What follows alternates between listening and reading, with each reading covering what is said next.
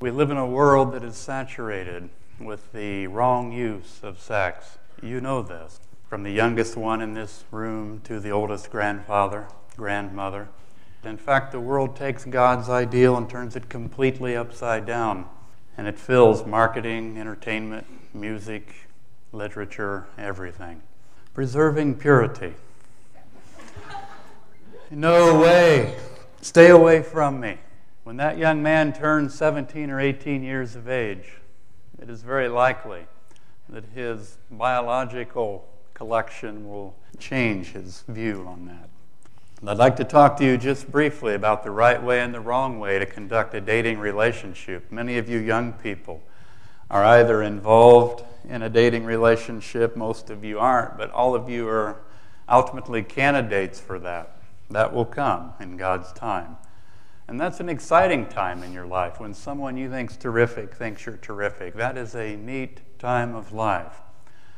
But it's not to be entered into casually or loosely as a game of some sort, but rather with wisdom. And one particular pitfall that the enemy has thrown on the road to happiness and the road to joy is this issue of morality. Satan wants to mess up your capacity. Let's look at a couple of examples here. now let's look at the wrong way. Well, Mr. Wagoner, why is that wrong? We're not doing anything. Okay, now you're doing something. And I'll explain to you later why that might be wrong, and I'll see if you agree with me. Sexual immorality, my friends, young people, comes at a tremendous cost.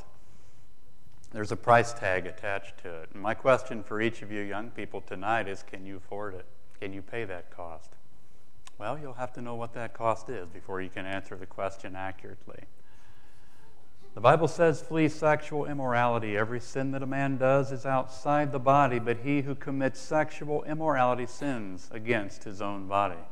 That poor guy, those paramedics don't even know what to do with him. He's a golfer who got off the course and into some of the worst cactuses in California, and they they drive themselves into your skin and your clothing. And those paramedics are like, well, what do we do? They want some welding gloves. So let's take a good hard look tonight at moral failure.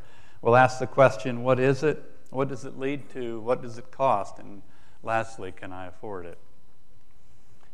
Proverbs 5:22 says the evil deeds of a wicked man ensnare him. The cords of his sin shall hold him fast. Let's go on. Enter not into the path of the wicked and go not in the way of evil men. I love this question asked by Solomon how can a young man keep his way pure? The answer is by living according to thy word. That's a good question a very valid question in this day and age Lastly, Proverbs 5 3 For the lips of an adulteress drip honey, and her feet go down to death, her steps lead straight to the grave. Sounds rather serious, doesn't it? It is. But I tell you that anyone who looks at a woman lustfully has already committed adultery with her in his heart. These are the words of Jesus. And so, moral purity is the goal. It is the way that God has designed our bodies to function. He designed us with this physical, sexual capacity. It's a wonderful capacity, actually. and It's designed to exist in only one environment, and that's the marriage covenant. Proverbs 30 There are four things too wonderful for me. And number four says, The way of a man with a maid. It's talking about a young man, presumably a young woman, have reached the dating, courting age. How can a young man keep his way pure? Proverbs 5:18 says, "May your fountain be blessed and rejoice in the wife of thy youth." Now, the verses, is it Megan that you read? 1 Thessalonians 4. I won't go through that all. But I would like to pause for a moment and focus in on that one word there in verse 6. It's the word defraud. That word shows up three times in the Bible in three different contexts. It shows up in 1 Corinthians 7 when Paul hears that some believers are taking other believers to court and suing them. And he says, How can you do this? He's appalled, and rightfully so. The word defrauding also shows up here in 1 Thessalonians 4 in the sexual contact of fornication. Now, Paul has a concern in these verses in 1 Thessalonians 4. And number one, he has a concern for our walk, that we would walk in the right way, in the right direction. And number two, he has a concern that we would please God. Number three, that we would excel or we would abound. In other words, that we would grow, that we would prosper. Finally, then, brethren, we request and exhort you in the Lord Jesus that as you received from us instruction as to how ye ought to walk, and to please God, that you might excel, or as the King James says, abound more and more. You see, Paul had a concern for their moral example. The believers at Thessalonica largely came in out of a worldly culture. They came in outside of both the Jewish and the Christian culture, and they, they brought things with them into their relationship with God. And so Paul writes to them, and he says, I have this burden for you. And he gives them some very, very helpful, explicit instructions. Number one, that you would abstain from sexual immorality. Number two, that we would know how to control our sexual desires in sanctification and in honor. Let's go on. And then Paul says, What is God's will? He first defines what God's will isn't, and then he says, What is God's will? Marriage is to be held in honor. We skip over to Hebrews 13 4. Marriage is to be held in honor among all in the marriage bed, undefiled. I love that verse. And so God's will is not, Paul goes on to, that we would yield to lustful passions, that we would transgress by defrauding, and I'll explain to you what that means. A young couple came into my office years ago, premarital couple, neat kids. They said, Mr. Wagoner, we came to see you because we were thinking about getting married. I said, Great. So, how's your relationship doing? And they said, You know, we had a really good six months. We did all kinds of exciting things. We went on picnics. We'd go out to eat. We went to a nursing home, sang one Sabbath to the people there. It was really exciting. And we just enjoyed being around each other. We loved to talk. But lately, it seems like we've been fighting a lot. That's why we came to see you. At that statement, a big red flag went up in my mind. I said nothing. I waited for the story to come out, and I'll explain to you later why that flag went up. God's will is not that we would use or damage other people. The word defrauding in this context, by the way, I asked this young couple, I said, Are you guys involved sexually? And they, they both said, No. That's okay. Good. Good. But they still had this conflict going on in their lives, and I had to find out what it was. And so I asked a couple of more questions, very careful not to try to expose them. But I waited for the story to come out, and when it didn't, I asked them one more direct question. I said, Are you guys arousing one another sexually on dates? They didn't have to answer, their faces fell. They said, um, hmm. Yeah, but uh, we talked to two pastors and they said it was okay. Not okay. I'm going to explain to you, hopefully, why tonight. It's not all right. Because when you, that is defrauding, by the way. I asked him, Are you guys defrauding one another? And I explained to him what it meant. It meant to arouse that other person. The word defrauding means to reach across a boundary, it means to make dishonest gain to reach over a boundary, to over, overstep your bounds.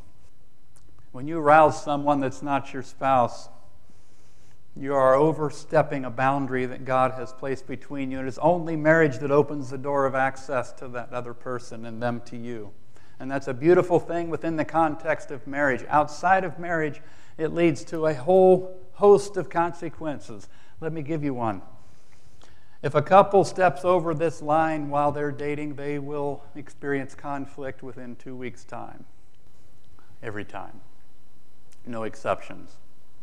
Two weeks' time. They'll be fighting. They won't know why. I can tell you why. It's because when you transgress God's law, by defrauding or by quote unquote going all the way, which is what they said the pastors told them. They said it was okay as long as we didn't go all the way. There are two ways that defrauding is almost worse than going on the way, all the way. Number one, it arouses all of these desires and passions inside of you that you can't release, and very often drives a person into self abuse which brings more shame and more guilt upon the heart of that young person, which will eventually turn to depression, and they won't know why. Okay. Those three consequences that God allows into your life and mine, if we step over that boundary, are guilt, shame, and fear.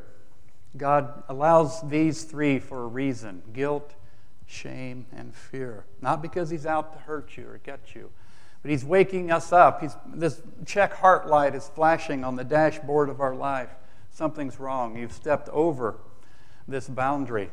That leads to conflict, it leads to blaming the other person subconsciously. The guilt becomes something you have to deal with. You'll either resolve it right away or you will blame that other person. That other person will become a constant reminder of these three consequences that have just pierced your heart. Now, it can be resolved in Christ, it can be resolved biblically, and you can go on free. It takes a little effort. You have to roll your sleeves up. It takes maybe an hour and a half. And there isn't anything you've done, by the way, that I probably haven't heard already. And I'm not challenging you, believe me. But I've heard all kinds of things in 10 years of counseling. Let's go on here.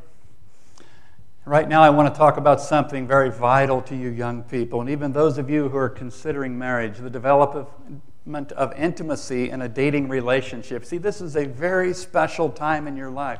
When you meet someone that you're interested in, those of you that are dating or those of you that are married, remember this time. Excuse me. I'll stay away from that. That'll be my GPS marker. Pardon? Yes, I know. That's called the two ditch syndrome. A person, a person climbs up out of one excess and they say, Oh, I'm glad to be free from that. They run to the other one. It's human nature to go to extremes. I demonstrated that for you. When, you. when you're dating a young person, you love to talk to each other, right? I mean, you do. You don't know where the time goes. You're over at her house and you look at your watch and say, Whoa, I should have been gone an hour ago. I was supposed to be. I, am sorry, I got to go. Hats in the air and grab it and go. You never, you're never, when you're dating, you never sit there and say, This is such hard work. I, I, I've been here 10 minutes already. you don't know where the time goes because you're getting to know that other person. You're communicating deeply and intimately. You're getting, the guy wants to know what the girl is all about. The girl wants to know what the guy's all about. And this is a very special time in your dating relationship. You're getting to know that other person. And you're doing something else that you may not realize. You're laying a foundation. That foundation is called emotional intimacy. Say that with me.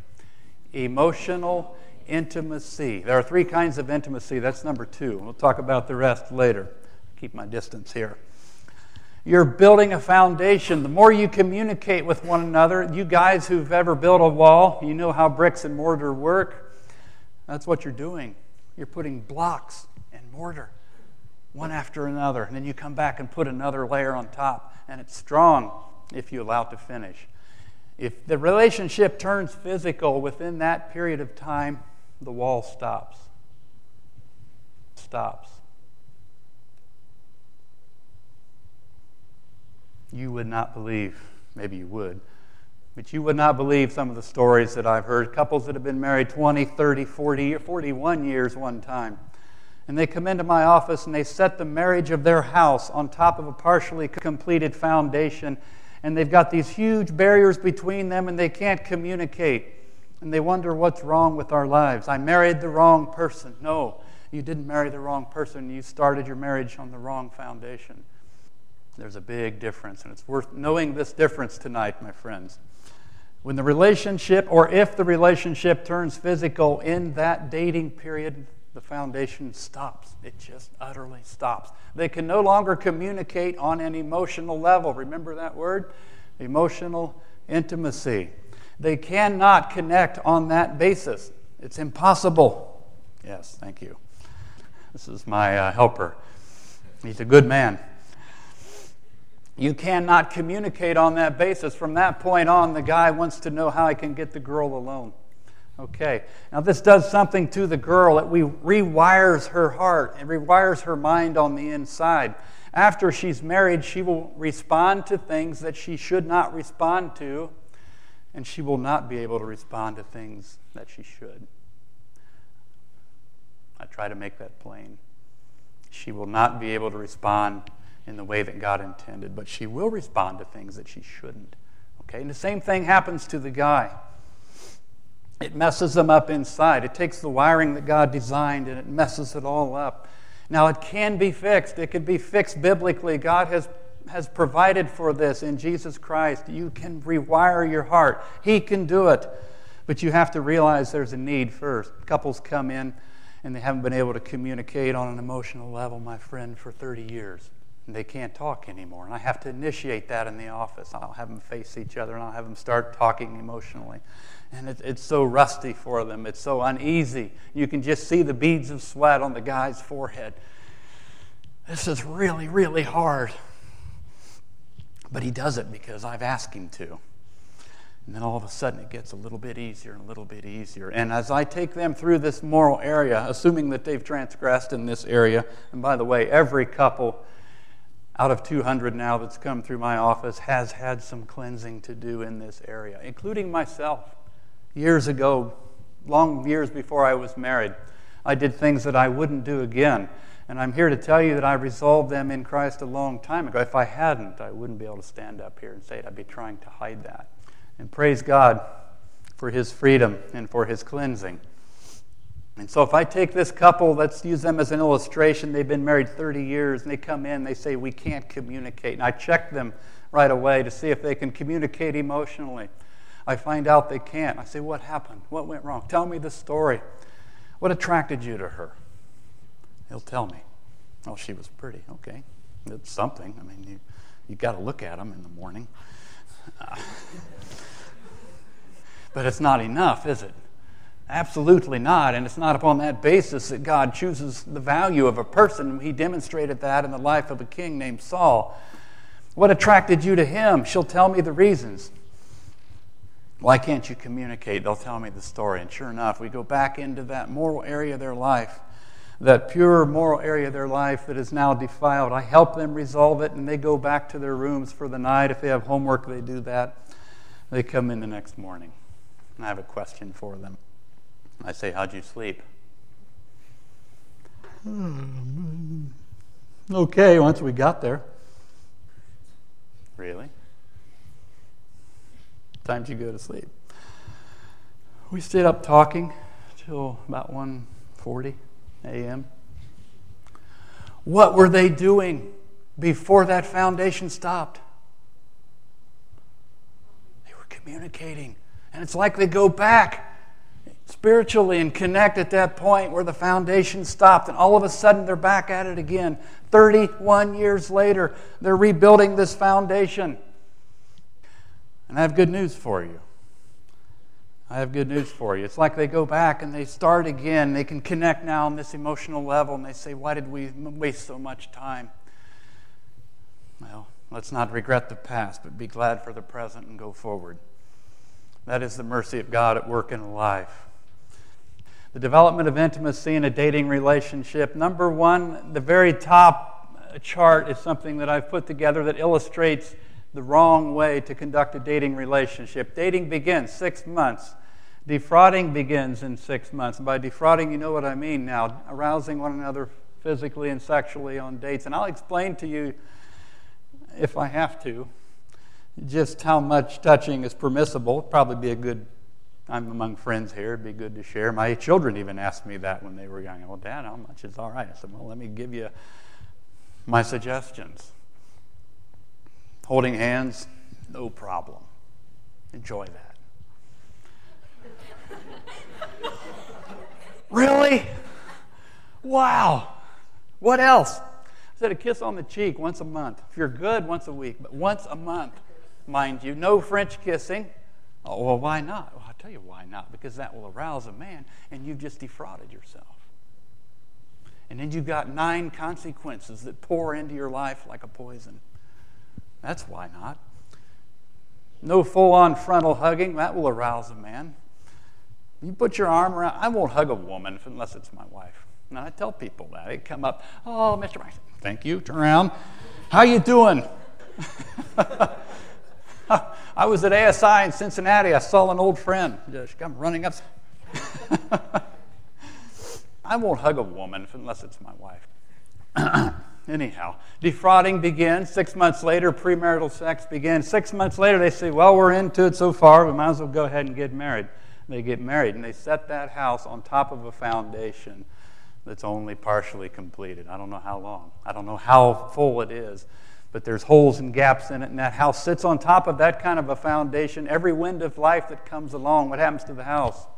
It rocks. It's not secure and it's not solid. There is a better way. Now, down at the bottom, I've put together the right way, and I'll try to get out of you guys. That's why I strayed to the sides to keep out of your way, but I'll try to be careful here. Down at the bottom, dating begins. Emotional and, and spiritual. Notice that. Spiritual intimacy. How do you do that? You pray together. You pray together. I had, a, I had an old man tell me that right after I married my wife. He said, Well, you should pray together. I said, Well, that sounds great. If I get a need for that sometime, I'll, I'll try that. I was not a spiritual leader, by the way, when I was married. By God's grace, He turned that all around.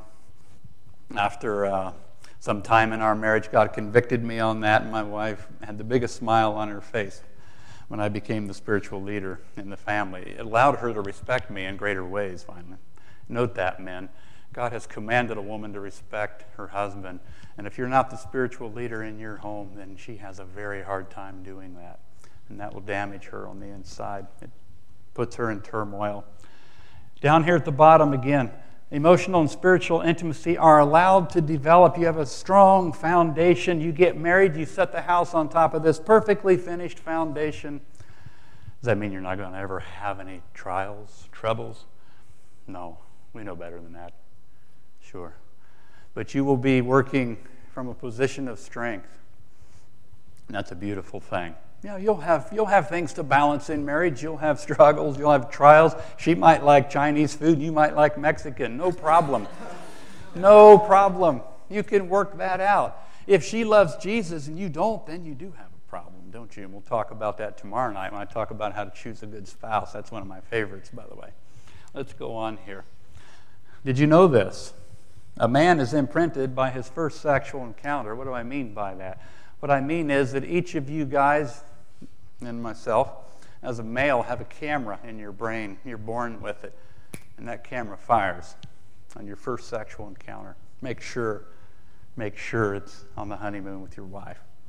Because you're stuck with that image for the next 20 years. It can be re, readjusted as needed, but it's tough and it takes a while. Make sure that camera fires in a way that will glorify God and bring comfort to your life.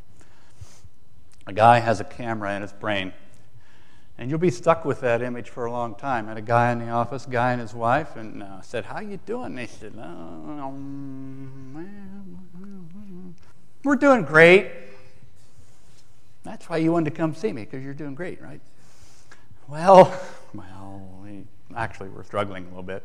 What's going on in your life? I'd like to get to know you better. Tell me the story. Well, we can't, um, we can't seem to um, um, have uh, um, sex. Really? Okay. How long has that been going on? A number of years. Okay. All right. Is there any time when you can? There any, assuming the equipment's all in place, and it was. I said, Is there any time you can't? I said, Yeah, when we go to a motel. No problem. I'll bet you go there a lot. No. I said, Tell me about your first sexual encounter. I turned to the guy. Guess where? Mm hmm. Prostitute. This is for you guys now. And your girls are going to learn something about guys. You'll need to know this. The guys will need to know something about girls. If sex outside of marriage, then the man becomes imprinted with lust, not love, lust It's a bitter substitute. If your first encounter is in marriage, then the guy is imprinted with love, and that's a beautiful thing. Now, I'm also a realist, and I know we live in a world where, where many, many people have stepped over the line, where they've damaged themselves. They have actually wounded their heart and the heart of that other person spiritually. You, that's what happens when, when a couple's sexually active outside. I, I love that term, sexually active. Political correctness. I'm sexually active. I hope everyone that's married is. But anyhow, let's go on here. The more encounters outside of marriage, the less a guy able, is able to love. So the cheerleader looks at this football star, the quarterback. Oh, he's so good looking. He's handsome. He can throw a ball 65 yards, which isn't too bad for a football. Softball, you can do a little better, but anyhow. But she doesn't know, perhaps in the, for the sake of the illustration, that this guy doesn't know how to love. And she's going to be sitting at home crying her eyes out if she ever marries this guy. And then he's going to get bored with her someday and leave her. Why? He doesn't know how to love. He doesn't know how to love. Female, this is for you, girls. You guys might learn something too.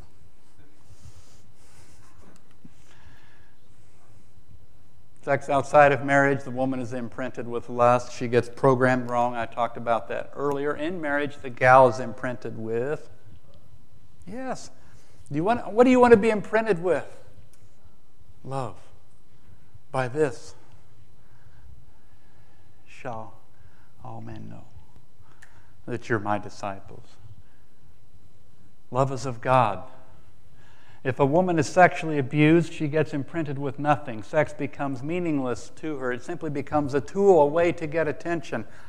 And one of the lies that the enemy puts in her heart, bless her heart, is that you're already defiled now. It doesn't matter what you do, it doesn't matter.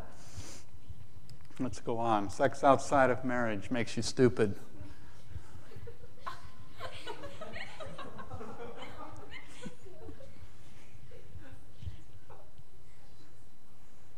I like that. Sex outside of marriage makes you really stupid. really? Uh, yeah. Any Bible illustrations? Mm hmm. Let me give you one.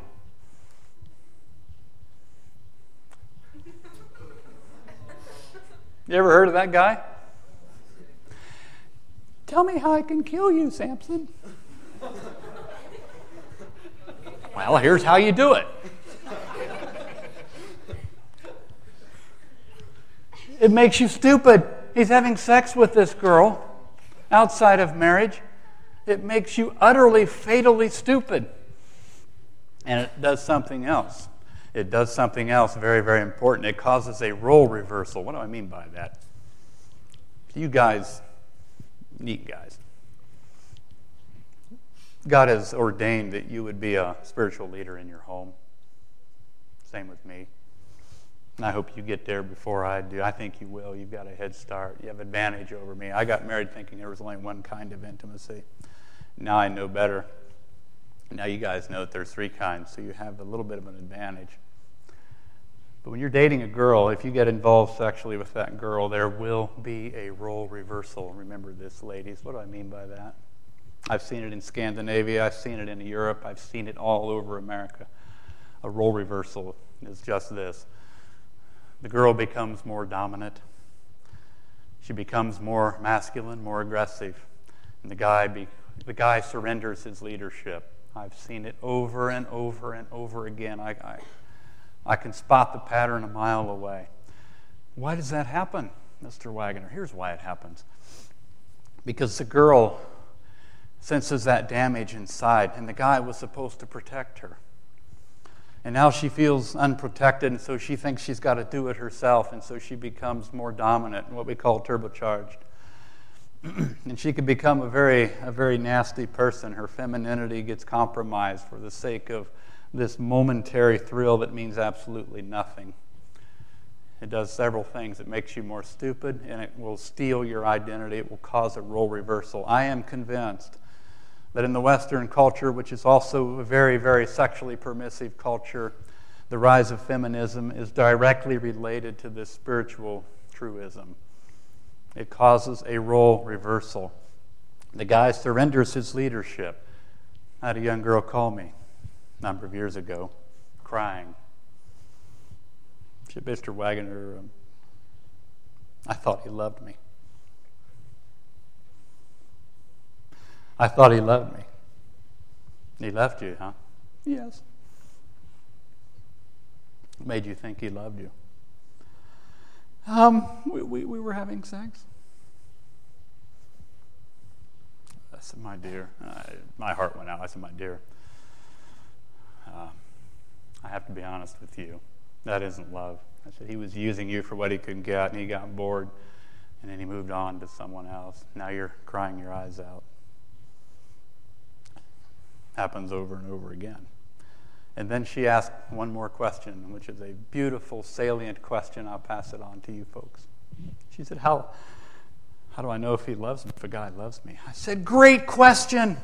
When he wants to protect you, when he wants to protect you, including in this moral area. Girls, how do you know if a guy loves you, really loves you, and cares for you, who you are, who you are in your heart? When he wants to protect you and protect your purity and protect your sexuality. Beware of someone who wants you without any commitment. My daughters, beware. We only have to go a little ways into the Bible to find a girl named Tamar and a man named Amnon. Beware of someone who wants you with no commitment to you and who, following that episode, will hate you as much as they loved you. Let's go on. Premarital sex teaches each other how to commit adultery. Did you know that? It's getting serious, isn't it? It's been serious from the second slide. Now it's even more so. Premarital sex programs to people how to commit adultery.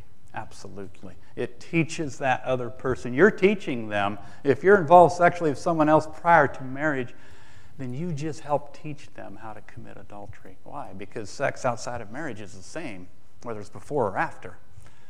You have just taught them how to commit adultery, and you've done something else very, very important. You have identified the thrill of physical intimacy now with guilt. You've linked them together. After marriage, there's only one way to get that. Yeah. I know from speaking to young people around the world and caring about them and praying with them and helping them that some of you brought into this room, some of the things that we're talking about. Let's accept that. Let me just say this to you. We're not here to judge you, condemn you, make you look bad. Let's accept that wherever you're at. It's happened. Let's go forward. Premarital sex damages the spirit of both people, and it wounds the heart of that other person and your own heart, programs a person wrong. Let's talk about pornography. Did you know this?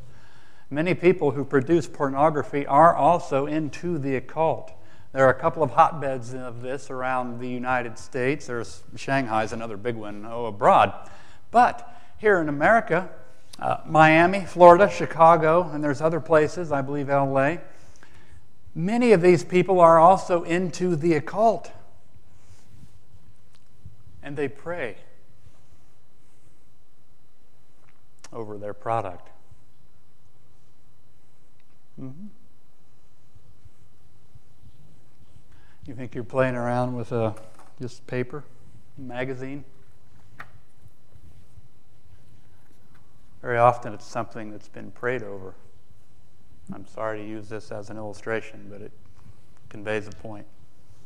It's something that's been prayed over, and they have asked the enemy to enslave anyone who looks at it. Enslave, mind you. Do you like the idea of being a slave? I don't. They pray over their product. Three out of seven, three out of ten men that come into my office have an enemy attached in this moral area. And many times it's because they have dabbled in something that was first given to the God of darkness. You say, well, he's behind all that. Yes, he is, but this is a special thing. This is actually praying over it and asking him, a demon, to enslave anyone who looks at it.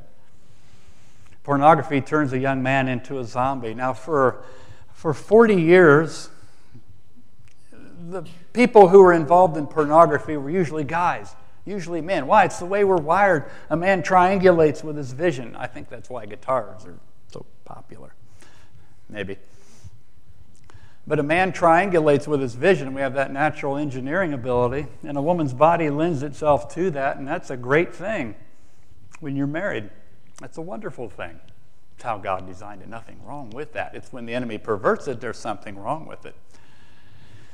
And so guys get into this.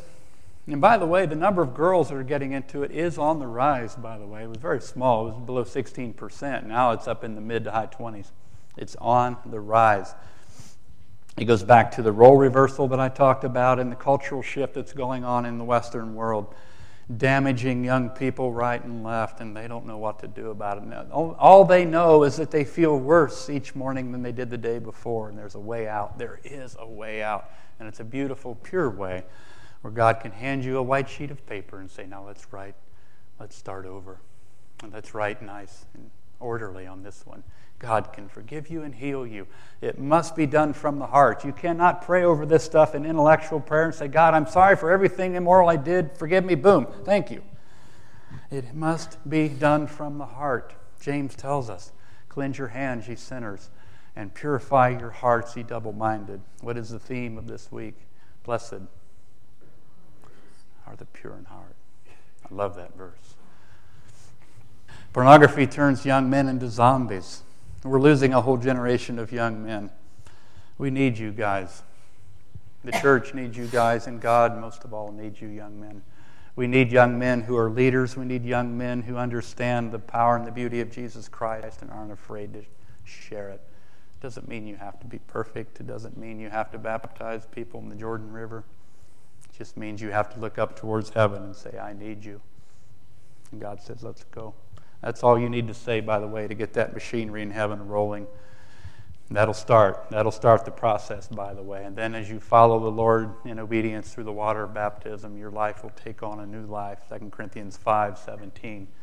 We're losing a whole generation of young men to pornography and video games. It's, it's epidemic in our culture.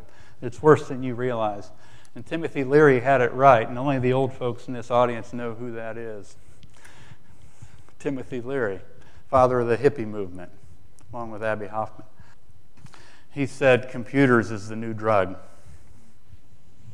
He was right. Pornography is the dumbest trade in the world, especially if you're married. It's trading a real live woman for a piece of paper, for fantasy. You hand a young man, I've done this in my office, I'll hand him a sheet of paper and say, just hug that. Feel it loving you? Get anything out of that? Well, I guess not.